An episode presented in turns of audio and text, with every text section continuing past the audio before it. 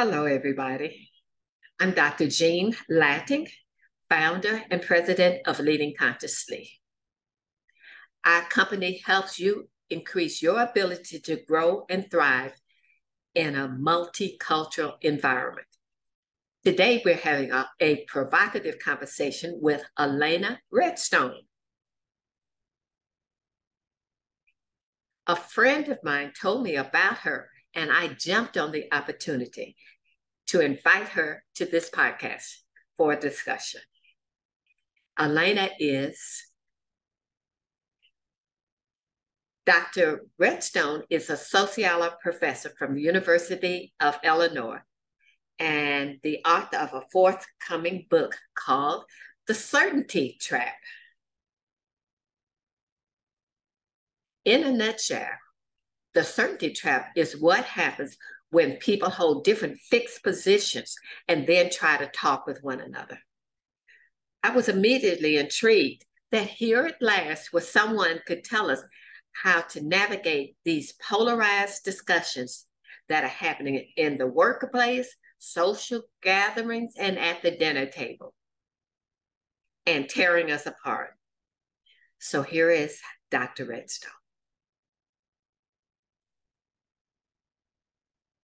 Okay, hello everybody. I am totally thrilled to bring to you Ilana Redstone, who has a very impressive CV.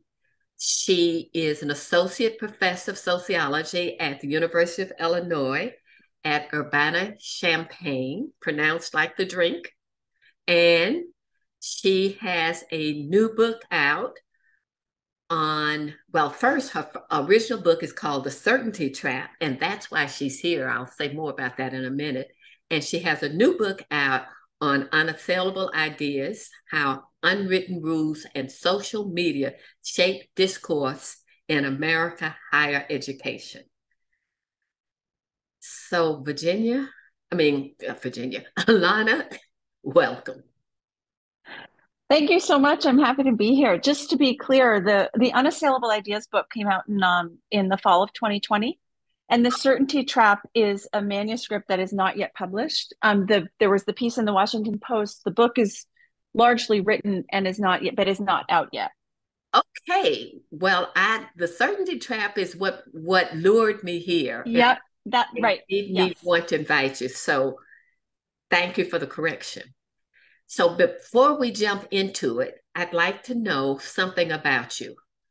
Uh, we focus on racial and social justice, so and multiculturalism in multicultural environments.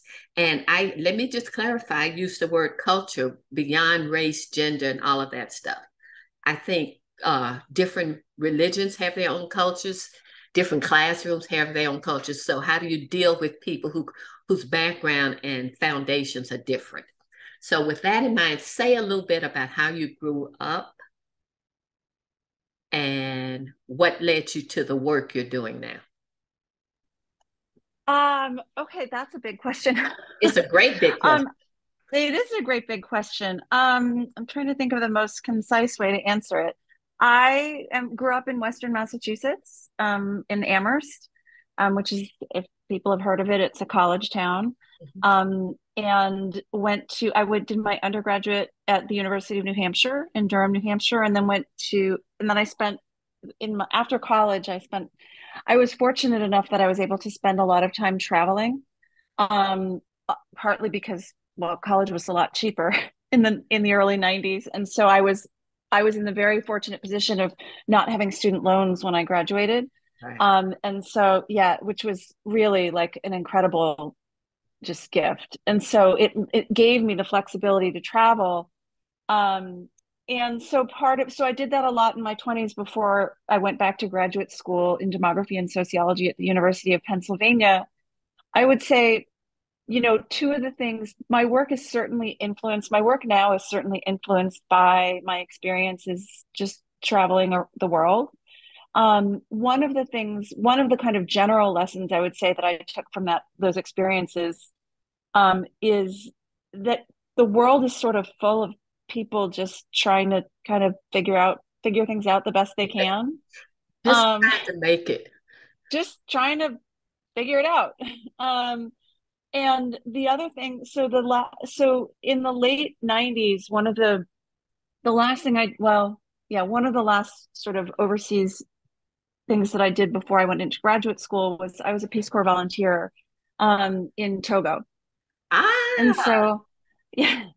And so one of the things that I realized or that sort of got me thinking when I was a Peace Corps volunteer was that, you know, the things that we care about the most tend to be morally and ethically complex.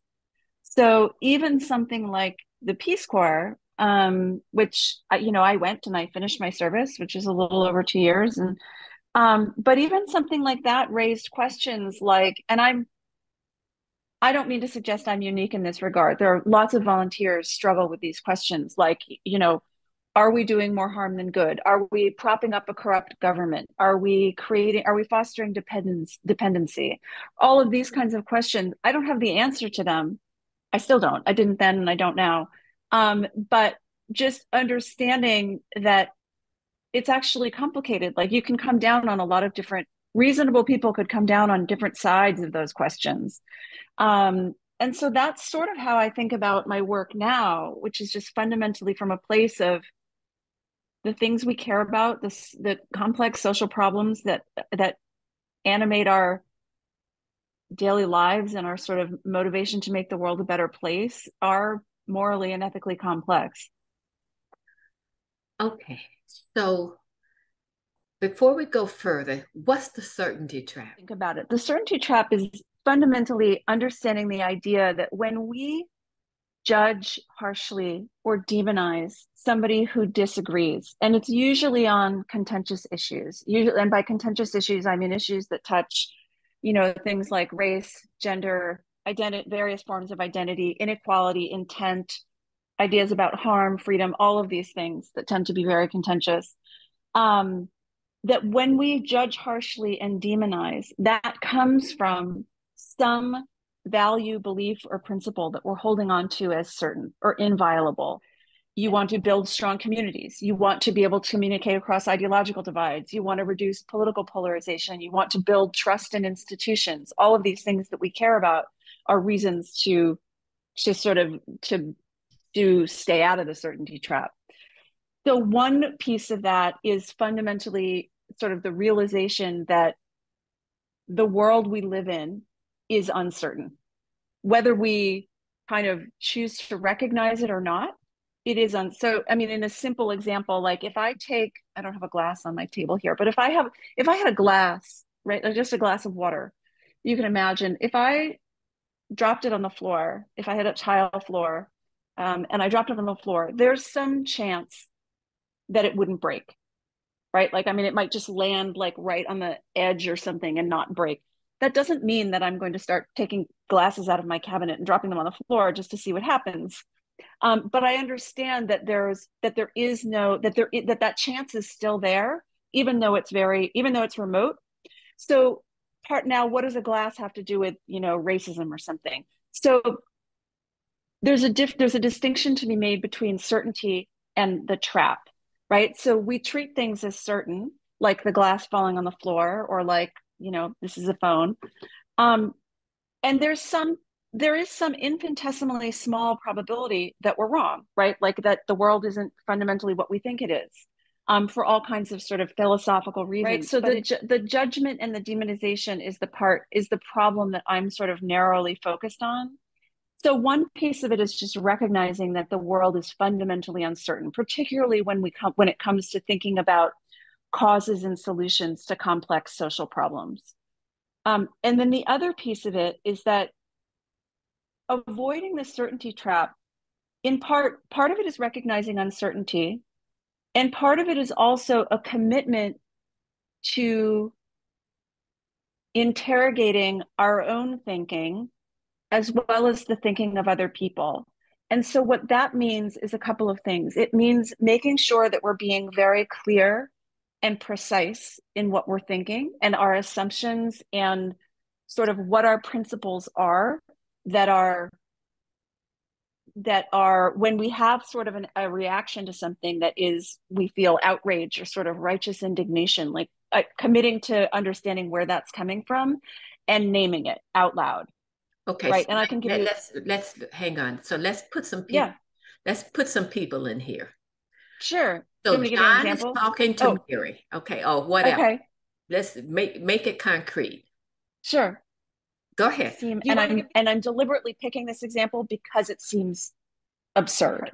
One of the things that was in the news yesterday was the story about the boy who was in Kansas City who was shot in the head after because he rang the wrong doorbell or something like and he so then there was the news was about how the guy the 85 year old man it was charged with the two felony accounts and the boy's hospitalized right so there's this so there's nothing in that it would be ridiculous to come to that and say you know what we really need here is viewpoint diversity Wait, Boy, hang on a minute. the What certain you say- yeah yeah What you're mean, what you're saying, and this is a really critical, because it's one of the questions yeah I yeah yeah ask you. The boy got shot by this guy. Yeah. You're saying it would be absurd to think there was something right about that.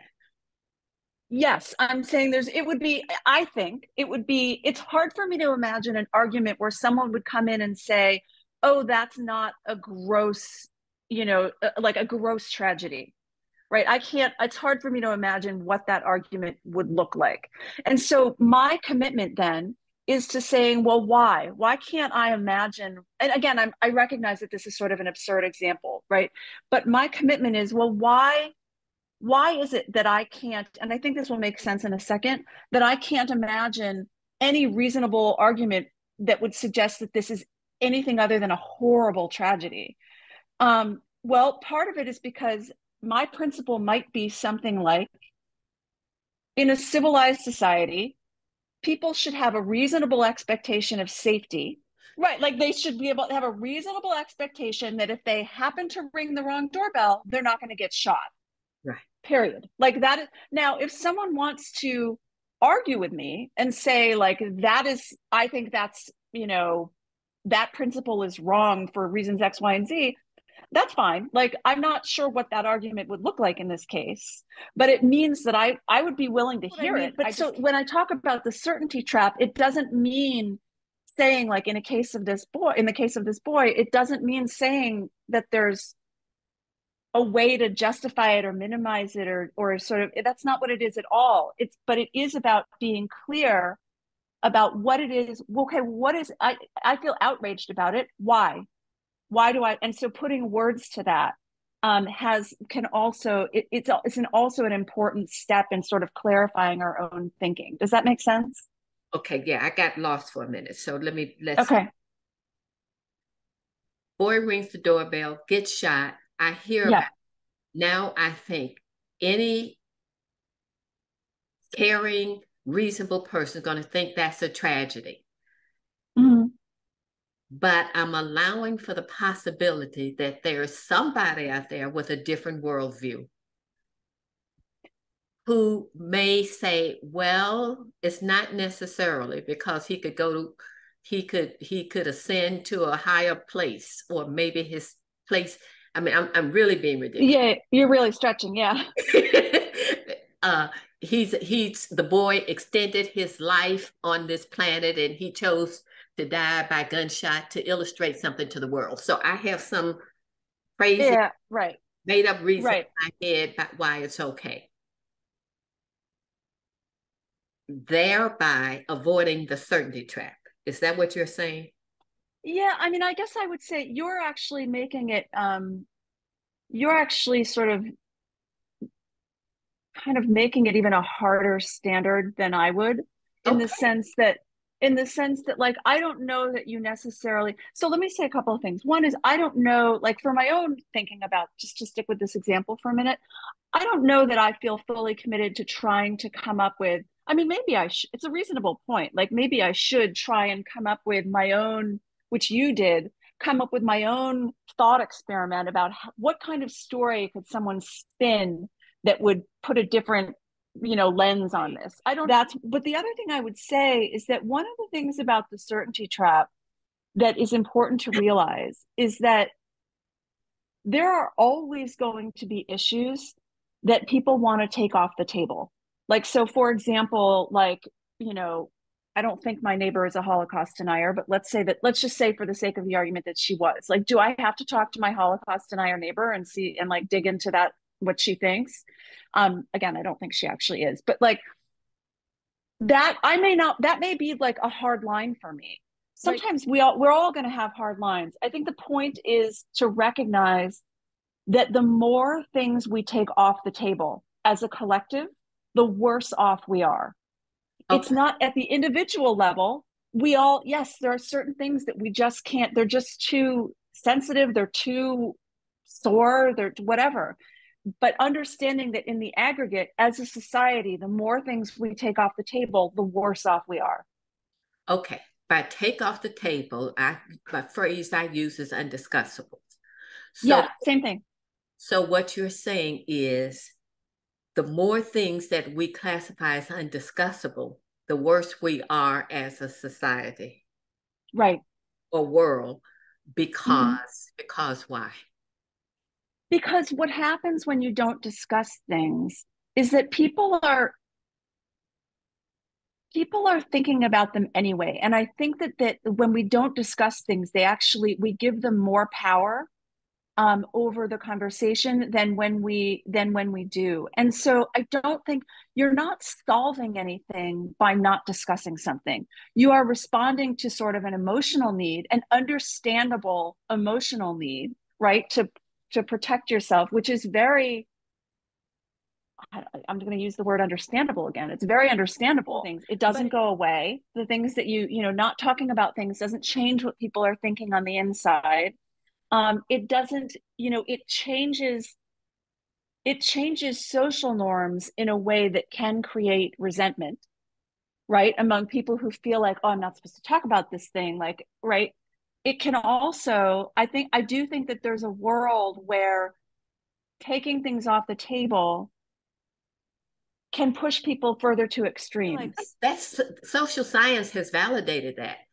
Whatever right. suppressed emerges someplace else and it, it, right i mean right because people will seek out if i want to say you know if i say let's say i just did this event on friday night about affirmative action and let's say you know let's say i'm opposed to affirmative action and let's say that somebody says well that's undiscussable or that's an undiscussable position and then i decide that i'm going to go find some other group of people who are opposed to affirmative action and who don't judge me for it well, those people might have more extreme views than I had in the first place. Perfect. Does it right? Like it's I mean it's it's not clear what you're winning by by doing that. So I don't I guess I'm I'm a I ultimately I suppose I think direct engagement is is better although i understand that i understand that that people have uh, at, a, at an individual level we all have limits yes okay that's good so we have limits but to make things undiscussable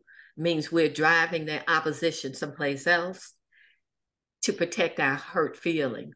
And I have a thing about protecting our hurt feelings. I think in, in this podcast is for leaders, and I tell yeah. all the time, you want to be a leader, get prepared to get your feelings hurt. You can't sure. both ways. You can't. Yeah. You can't lead and then think that my delicate feelings won't be hurt. Oh, right. Okay. Okay, so but I want to nail down the certainty trap. I want to make sure that sure. the certainty trap is believing I'm right. And therefore I shut down discussion of alternative viewpoints. Is that yeah, let me let me let me give you a metaphor. Okay. So here's one way to think about it. When we when we sort of look out at the world and we look at social problems and we look at social interactions. So right. if you were here standing next to me and we both had our corrective lenses on and we look out the window and I say, look, do you see the bird on the fence over there? You know, and you say, oh yeah, yeah, and I see the bird on the fence. And we're sort of seeing the same thing, right? So if the glass is curved, it distorts what's in front of it. And so the idea when it comes to the certainty trap is that all certainty curves the glass. And so the way around that is fundamentally either to recognize the uncertainty or, and this is the second part of what I was saying, like in the example of the boy who was shot, to name it and say, I believe that in a civilized society, somebody should have, people should have a reasonable expectation of safety so that when they ring the right et cetera so they ring the wrong doorbell they're not that is i don't have to let that go. That might be a certainty that i'm holding on to but i can still name it. And then my glass right in my mirror is still curved because i'm holding on to that but that's fine because i've because i've put words to it. Where we really end up running into trouble is when we sort of are insisting on something and we're saying and we're insisting and we're fa- and we fail to recognize our own lens our own spin that we're putting on it if that makes sense yes okay so we have 30 plus skills in leading consciously okay and one of the skills is openness making your assumptions transparent mm-hmm. And another one is testing your assumptions, making sure mm. your assumptions about what the other person is saying are accurate. Right. And I think with the curved mirror, which when you say naming the curved mirror, you mean stating your explicit assumptions. Right. I think it's making your thing, but it's interesting as I'm I'm sure you know, like we're not in the habit of doing that, but particularly in the space that I'm in, in, in con- very controversial and heated issues, we are not in the habit of doing that. Right. Um, and so it's a it's a question of sort of both understanding that that's a, a thing that we need to do, that we need to be committed to, and then kind of getting in the habit of of understanding how to do it. Okay. So I want to again make sure the yeah. certainty trap is clear. That definition. Sure. It is assuming having certainty about our assumptions, not naming them, mm-hmm. and assuming anyone who acts contrary to our noble assumptions is an idiot. Is that the essence of it? Or mal- well, either an idiot, either an idiot or hateful. Yes. Yeah, malfeasant, hateful. Okay. Yeah. So yep. that's in a bo- bottom line, that's the certainty trap. I think that's a pretty good summary. Okay. To get out of it, then we name it. Here are my assumptions. Correct? We um yes, there are multiple ways of getting out of it. Well, that's, of it, that's, that's, so one of them. One, yep. of one of them. Okay. Other ways to get out of it so one is naming our assumptions and the second part of that piece of it is recognizing that those assumptions that there are no ideas principles values beliefs etc that are exempt from questioning criticism examination everything can get examined and questioned and so once we name something we open it up for somebody else to come in and question it right whereas they can't do that before we put words to it so that's one way the other way I would say is moving from one way to think about is from move if you think of moving from certainty to confidence. So if you think about uh, almost a number line, right, from zero to one, where one is, you know, obviously zero and one indicates certainty both in the negative or the positive. And you can almost say just lop them off, right? And let's not like, given the fundamental uncertainty in what we know about the world, let's talk about the realm. There's there's a difference between there's a qualitative difference between 1 and 0.99 and 0.99 and 0.98 um, and so right and so understanding that we don't nothing belongs over here right on the endpoints and it's all about and you could have a sort of robust disagreement about what kinds of evidence should move us in one direction or the other. Is it is it fundamentally sort of you know data driven data driven like right sort of and by data i mean like aggregate data? Or is it people's lived experiences sort of anecdotal evidence right? Like how should we think there's a you could have a robust conversation about that but now you're in the realm of confidence and not certainty okay uh, my sister who was an attorney used to call what you're saying standards of legitimacy so yeah. for you to believe this, what evidence, what standard of legitimacy are you using? What's what are you basing it on? And what could be contrary evidence? Is is that the essence of what you're saying?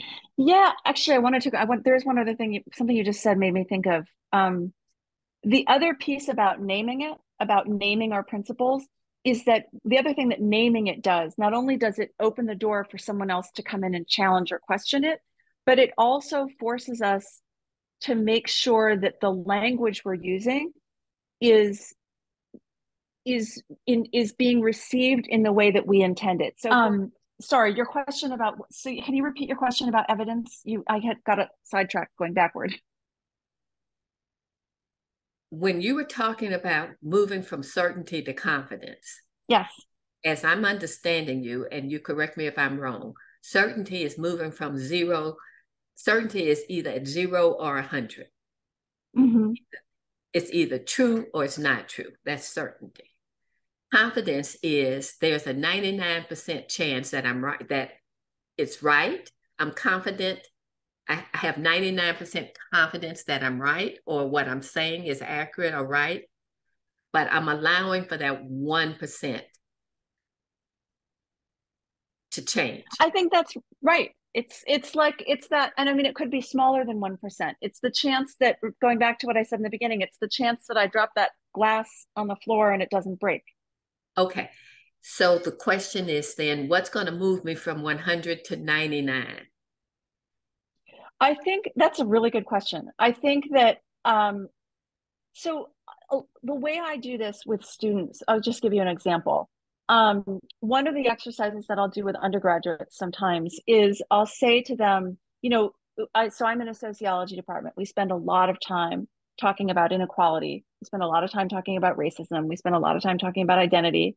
Um, and so one of the things that I'll do with uh, classes sometimes is I'll say, okay, well, let's talk about something like educational inequality, something that people rightly care about. And and so I'll say, you know, this is at the University of Illinois, and I'll say, you, you know, you've all had some degree of educational success.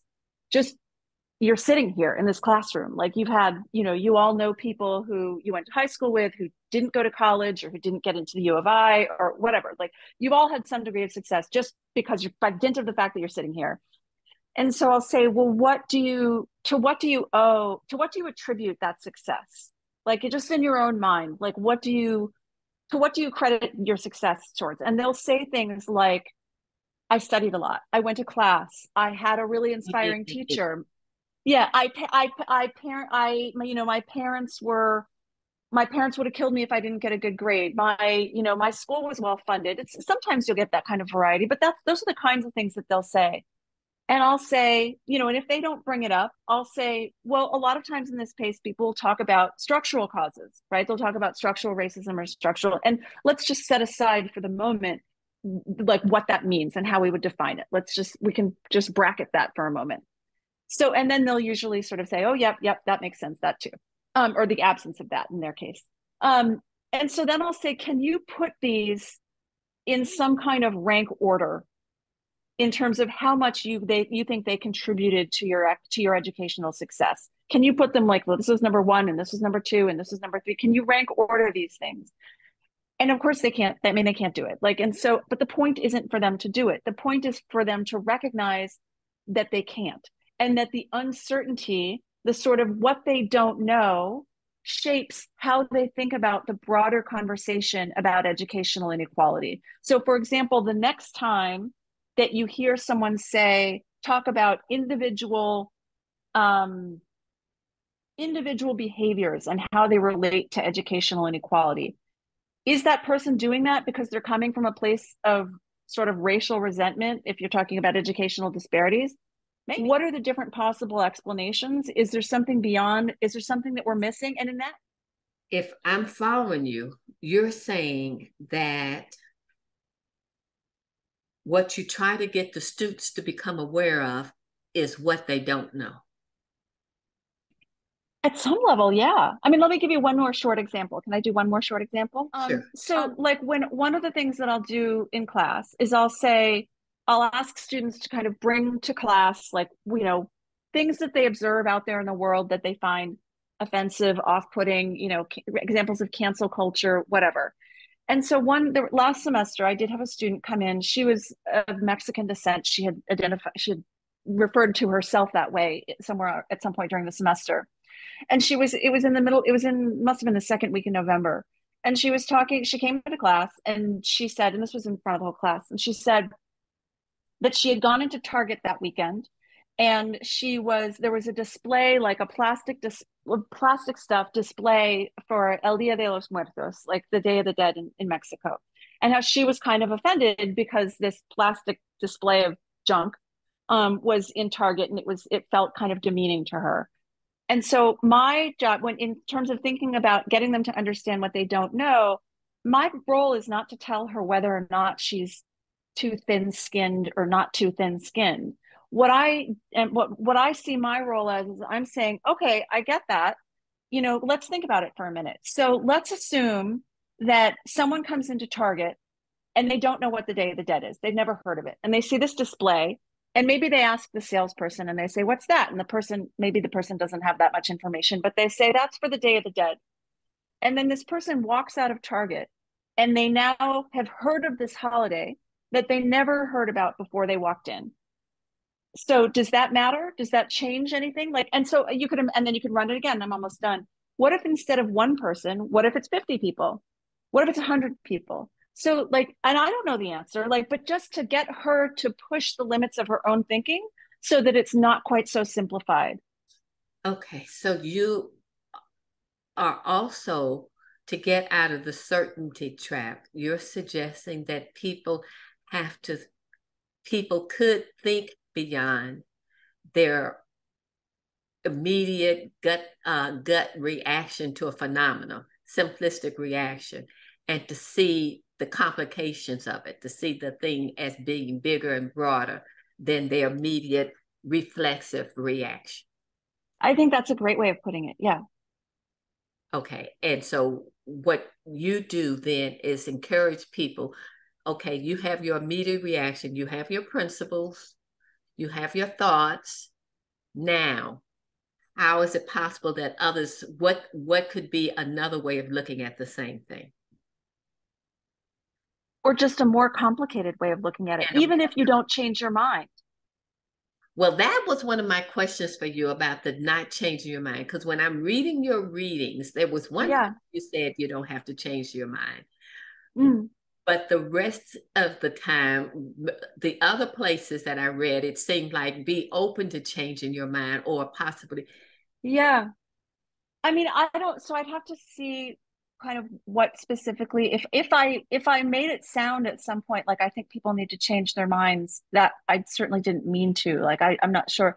My what i will tell students and what i'll tell other groups is that i'm not here to change anyone's mind about anything yeah. I don't really care. I mean i can't that sounds callous. I i you can have whatever position you want. What i do care about is whether you can have a conversation with somebody who disagrees with you. Okay so let's talk about that. Mm-hmm. i'm thinking of two or three workplaces right now but people mm-hmm. who think differently they're at war with. Yeah. What should happen in that kind of situation? Are these um, so just to get a little bit more context, like are these certainties, are these conflicts around contentious issues or yes, they- if uh let's take your Day of the Dead example. Sure. Is it racist to put it in make this plastic display or is it not? That's not the example. That's not a true example. Yeah, no, no, I get it. No, I, I love it. Like, so okay, so is so it okay? So this one group says it's definitely racist to have this cheap thing up in Target denigrating our yeah. our uh sacred holiday. And another group of people saying, Are you kidding? This is an educational tool. And they are at war. Yeah. Oh, I love that you just used that as an example. That's great. Um, and I know that it's not the actual example that you're dealing with. Um you know i think so i think so okay. So there's two there's two answers. One is more complicated than the other. Sort of the, the simple answer is that like if you're going to talk about the target display ultimately a decision has to be made. Either you put the display up or the display doesn't go up. Like there's no sort of middle ground really. Like like it's sort of halfway up or whatever. Like it's either going up or it's not going up. So somebody has to make a decision now, there's a separate piece that's about how do we have a conversation about it and what are the sort of what are the what is the shape of that about before the decision even happens what does that look like and my sort of focus is I can imagine lots of different answers to the question of do you put it up or not? Well, or at least two different answers. Um, the conversation is one that's going to be about a bunch of other things. So, including, for instance, what is the role of intent? Right? Like, how should we think? And so, like, your question about a workplace, part of it's going to depend on in that particular workplace do they have or have they put any time into thinking about what kind of culture they want to create when it comes to again these open inquiry or viewpoint diversity or whatever. Like have they put any time into thinking yes, about we, it like is that a value anti-racist workplace. If, if, if they are both sides agree. We want an anti-racist workplace. I would say okay that's what it's one thing to say that you want an anti-racist workplace and this is i don't we won't i don't know how much time we'll have to get into this but like what does that mean fundamentally? There's a way to think about anti-racism. Like the word anti-racism it is it's powerful for a lot of the, the words anti-racism. It's powerful for for well for a couple of reasons. One of them being it sets it up it sets up a dynamic that says well if you have a if you hesitate if there's some piece of this that you're not behind and we're calling this anti-racism then you must be what pro-racism? Like you think more racism is a good thing?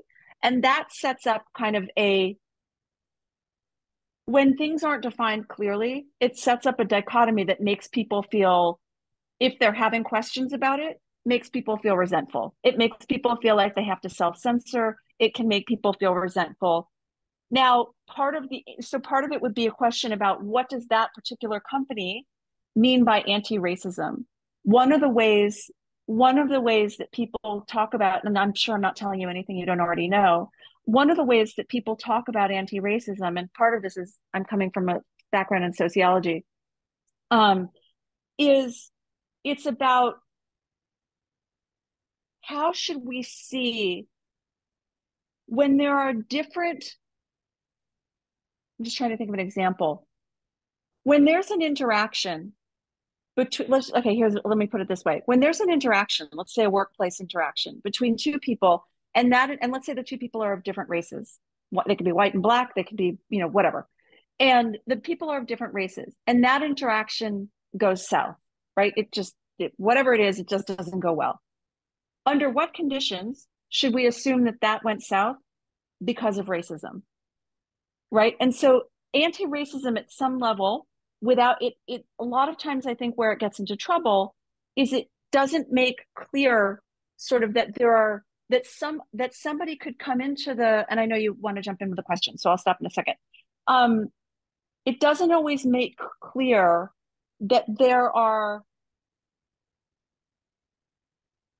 there are questions that someone could raise about when intent should matter more than impact or when it is when when we're leaning too much into sort of seeing the world through a racial lens I, am not taking a stand on any of this, right? Like I'm just saying that there yeah. are that that it, it we we lose sometimes the ability to see that actually people could come to different answers on these questions. So, so I'm going to stop. I'm let okay. so let me just paraphrase what you're saying. You tell me if I got it right. Yeah.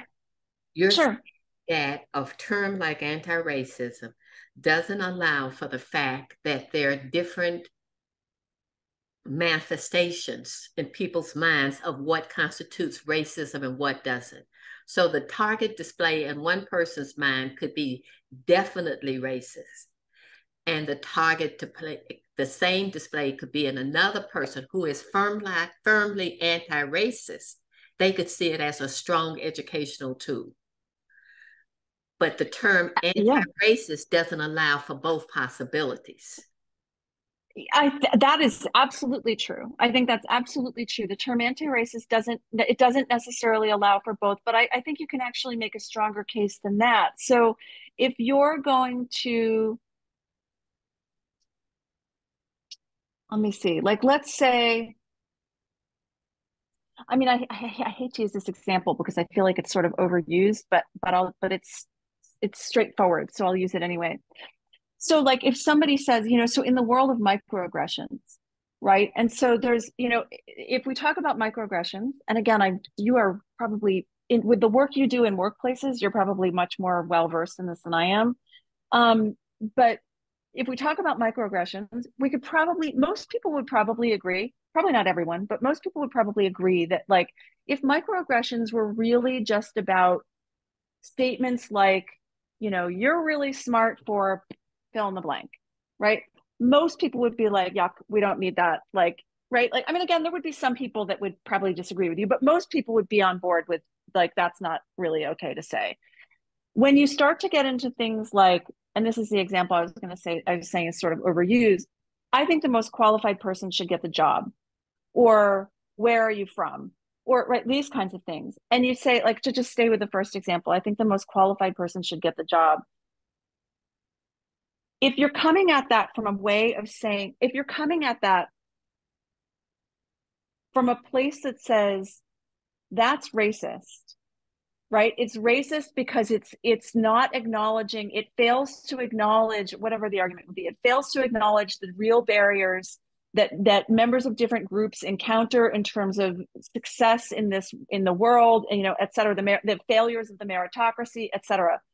Um, that's not it is going to be very hard to simultaneously encourage a culture that fosters viewpoint diversity because you've said that intent doesn't matter. Because let's say let's say i say i think the most qualified person should get the job. Oh go ahead. You jump in. Yes so what you're saying is you're you're trying to say that making a judgment about one what is anti-racist has to consider the other the speaker's intent. Is that the point you're making? That if i'm i'm saying the most qualified person should get the job. Yeah. If my tent, intent is benign i'm not making any historical connections. I'm not mm-hmm.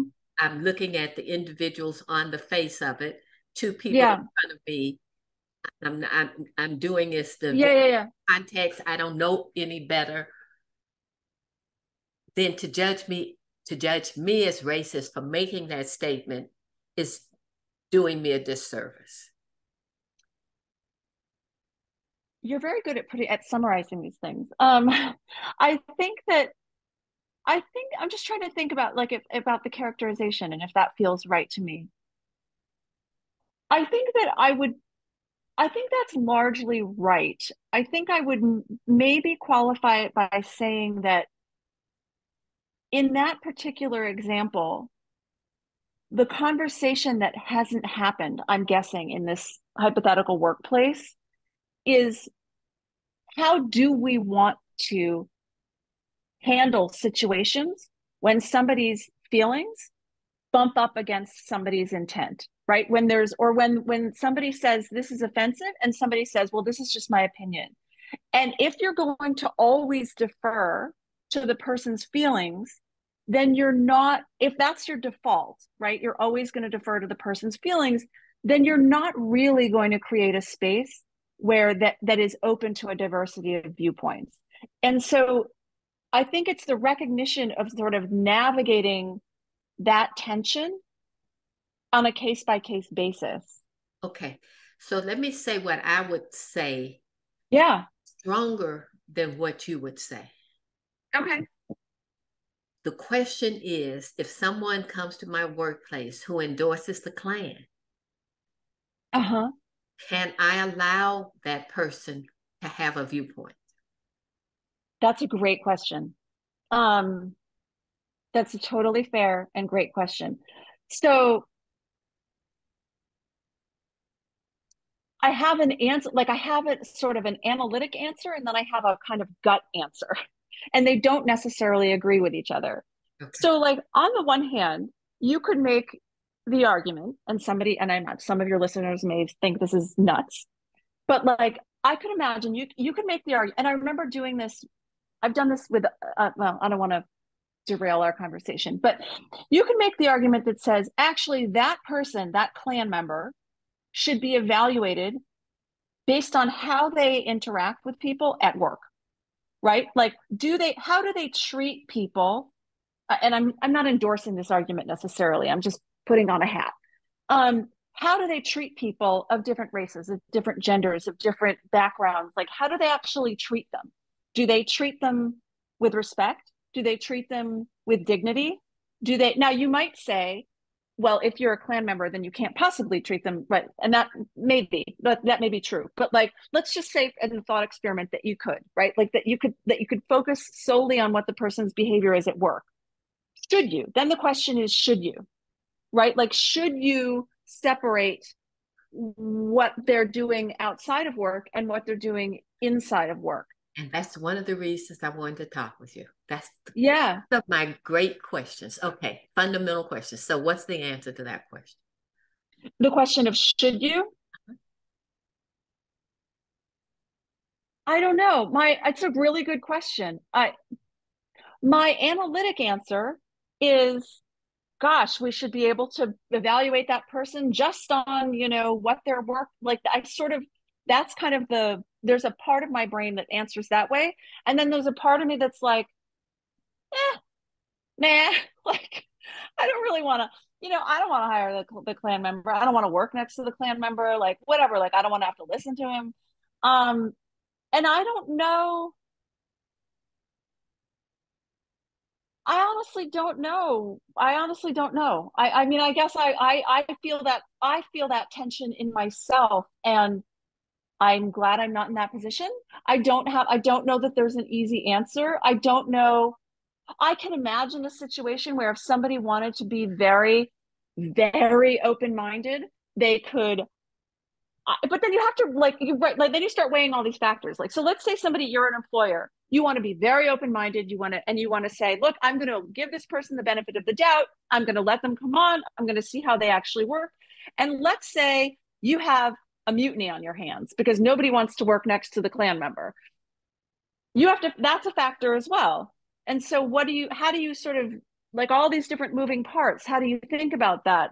You know, I, that's, I don't have an answer. I don't have an easy answer. I mean, I imagine I can guess where most people would end up, but I mean, as a as a thought experiment, I can I can see the complexity. So I will tell you, for most of my life, I've had to wrestle with that exact question. really? the Klan member is the extreme example. Yeah. But do I endorse someone, for an example, who endorses the str- Southern strategy for voting and who mm. thinks it, it, was a good idea to gerrymander, uh, uh, that legislators should put, pick their own voters and that gerrymandering is okay because the legislators were voted for there. Am I now yeah. supposed to cooperate and work with you on anti-racism or on social policies or what have you when you're holding a belief that to me fundamentally undermines the very thing we're working on. It reminds me actually so let's go back for to where we started like talking about the certainty trap. So let's go let's take the Klan member for example and then go to your voting example. So if you take the Klan member so if i'm gonna if i'm gonna kind of walk the walk and and and really like sort of put my principles in action here what i'm saying i could imagine saying like okay what is it about the Klan member that you know what is the principle for me that's being violated? Like i said like i said with the boy who was shot like i said you know in a civilized society we should have a reasonable expectation of safety that etc so with the Klan member like what is it that's being violated? It's i don't I don't know what I mean. I know sort of like, but I don't like if a you Klan belief. Like, let's say me and mine you endorse, Say it again. You endorse people who want me and mine dead. Right. So like, so let's so like, I fundamentally think, and I'm so, like, again, it's one of these sort of absurd examples, but like, let's say that my principle is that I think all lives have equal moral value, um, and that we have an obligation to, you know, that everyone should have access to pursue their their potential and their right et cetera. So like let's say well hold on because i want to get to your voting example. So let's say like that's my principle that's being violated. So um, with the, I, I, want to say this. By principle you mean yeah. higher abstraction. You're not adding the heart the amygdala in there. You're not acting adding the visceral reaction in what's being violated. that's fair. I think that's I think that's right. I think that's I think that's right. I have to think about that, but I think that sounds right to me. Okay. Um, and then with the voting question, like I would, I guess I would say, when it comes to the voting question, and I'm not an expert on I do not pretend to be an expert on sort of like voting policies. I know that it's I know that it's I know enough to know that it's a contentious issue, but I don't know the details about legislation and and this and that. So, but if you take something like you know you're talking about gerrymandering, take something like I don't know would would voter ID laws be a good example? Yeah, that's a great example. Sure. Okay. So so if we use that example, there are people who would say, right, so that voter ID laws are actually about protecting, and again, I'm just I'm wearing a hat here, um, are prote- about protecting our democracy. This is about making sure reducing fraud in in in elections or minimizing the likelihood that there's fraud, et cetera. Now you can say, I think that's a bunch of BS, and I think that that's just trying to. Hi- I think that's hiding a political strategy that's designed to control electoral outcomes, whatever, et cetera, et cetera, et cetera, that's fine. But the certainty trap piece of it is are you sure? Like, are you, is it possible that someone, in this case for the voter ID laws, supports the voter ID laws actually because they believe that it's be- a better thing for democracy? Is it possible that they're lying and that it's driven by racism? Of course. Is it also possible that they have some other motivation? That would be the question, I think. Go ahead. Okay, so let's go, let's take it the step further, which takes you sure. to the quandary I'm in. Uh-huh. Let's assume they have good intent. They they know the person who is opposed to the, the person who wants the yes, voter ID law. They okay. think uh, we want to protect democracy by enacting these sure. ID laws. Let's assume it's there. And yeah. I believe that that position is part of what is going to undermine the purpose of our organization. Since our organization is about developing a better world or whatever, that belief that they're holding, I think it's naive, ill founded, and they have great intent, but they're ignorant. And it's I'm not assuming malevolence, I'm assuming ignorance. And it undermines the goal of what we're about as an organization. So are you talking about an organization? So I guess I want to make so one question just for clarification. Are you talking about like an organization you're talking about an organization specifically that is designed whose mission it is to make a better world like to make a better world yes, or something yes, like that yes. okay so one thing so a couple of things a couple of thoughts one is and you don't have to agree with any of this but um one is you know that person who who supports the voter id laws may also as you noted be trying to make a better world Right. Right. And so they, so one question is like, what does it mean by to make, like, it's the, it's like the example I gave with, sorry, with, about evil. Like, what I want less evil in the world. Well, what do you mean by evil? Well, that's not what I mean by evil. What do you mean by a better world? This is the world that I think is better. That's not. So, one of it, there's part of it that's about sort of what do you mean by, like, I have asked students this question, like, I actually, a couple of years ago, I had a, a police officer come to the students asked me to bring in a police officer to come and talk about policing in, in the class because I don't, what do I know about policing? Nothing. Um, and so I asked, so I did, I had a lieutenant come in and she, she was great. She came in and talked and she was very like open. And, but one of the questions I asked, it was at the end of class and I said, something like, are members of what was the, no, it was a student question. I'm sorry, I'm just trying to remember. It was a student who asked the question. The student, I think, was biracial or she had identified herself as biracial. Um, and she said something like, Why should we trust you? She said to this lieutenant. She was very respectful. She was very nice, but she said, Why should we, she should, why should we trust you? And the lieutenant was also very, like, it was very respectful, like, very, it was a very, I found it a very interesting conversation.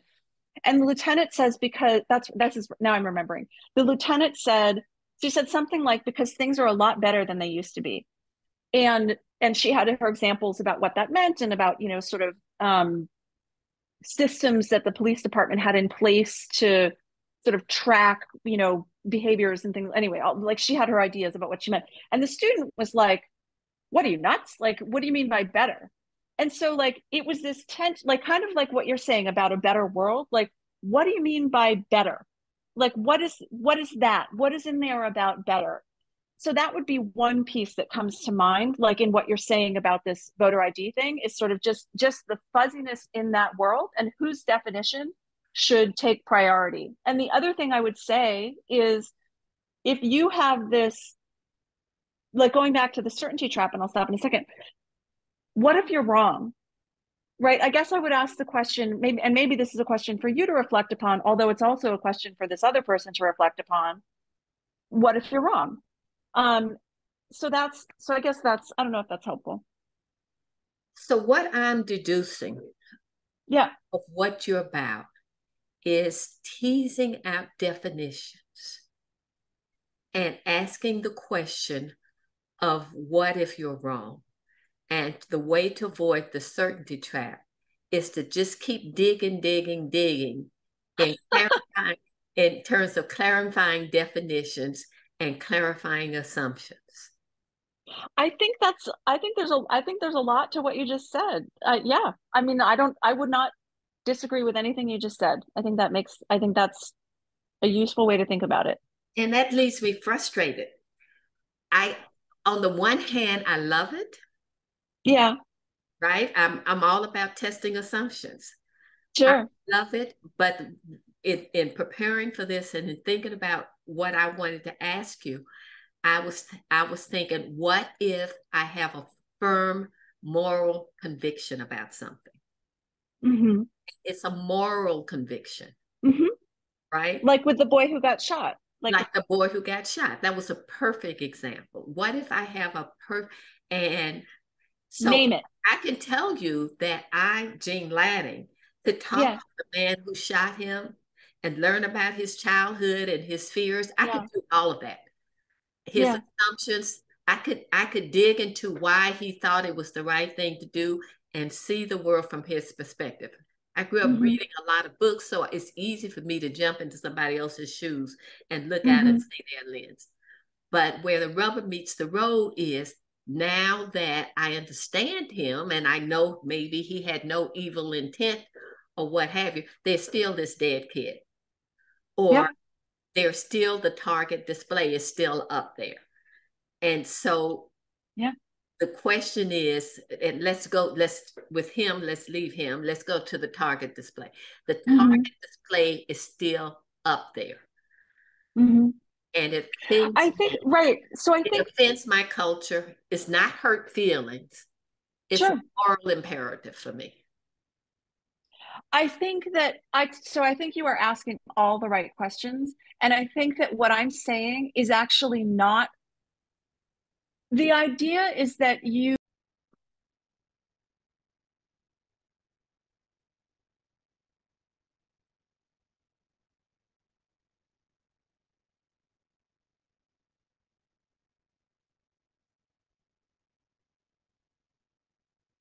Wow. That was energizing. We really only touched the surface of this discussion. What are my takeaways? First of all, it's just hard.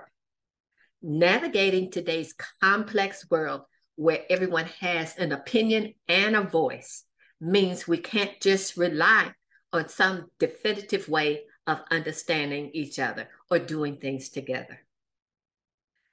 Those of us who want certainty in these times and in our relationships would do well to learn how to stretch our capacity to tolerate differences. I was su- surprised to discover that I was actually hoping she would give us some hidden solution in how to even work with people. I didn't get that, but what I got was a heavy dose of realism. It's just hard. And if we want to get along with others and form a community, it takes work and a willing, willingness to listen to people with different points of view. As she emphasized again and again, we need to define our terms to make sure we're even talking about the same thing. You've probably been in conversations where people are just arguing and debating and they're not even talking about the same thing.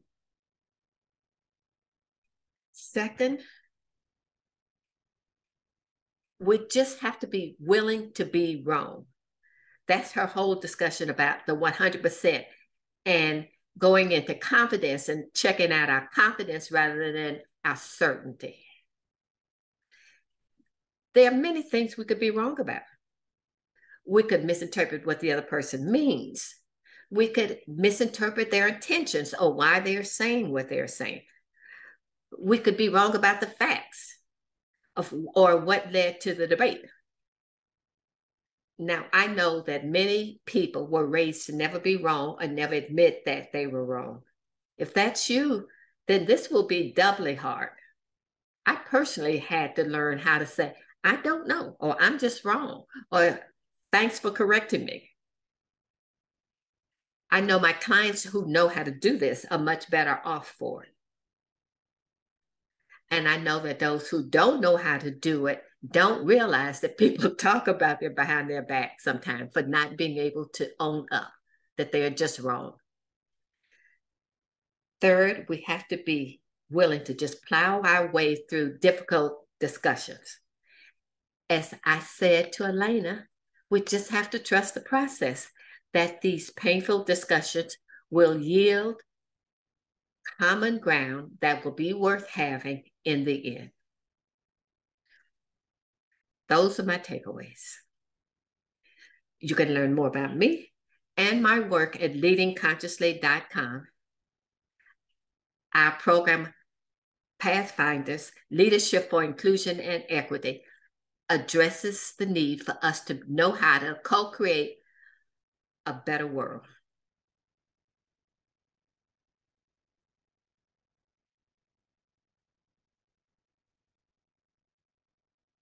For more information about what we do, see the link below.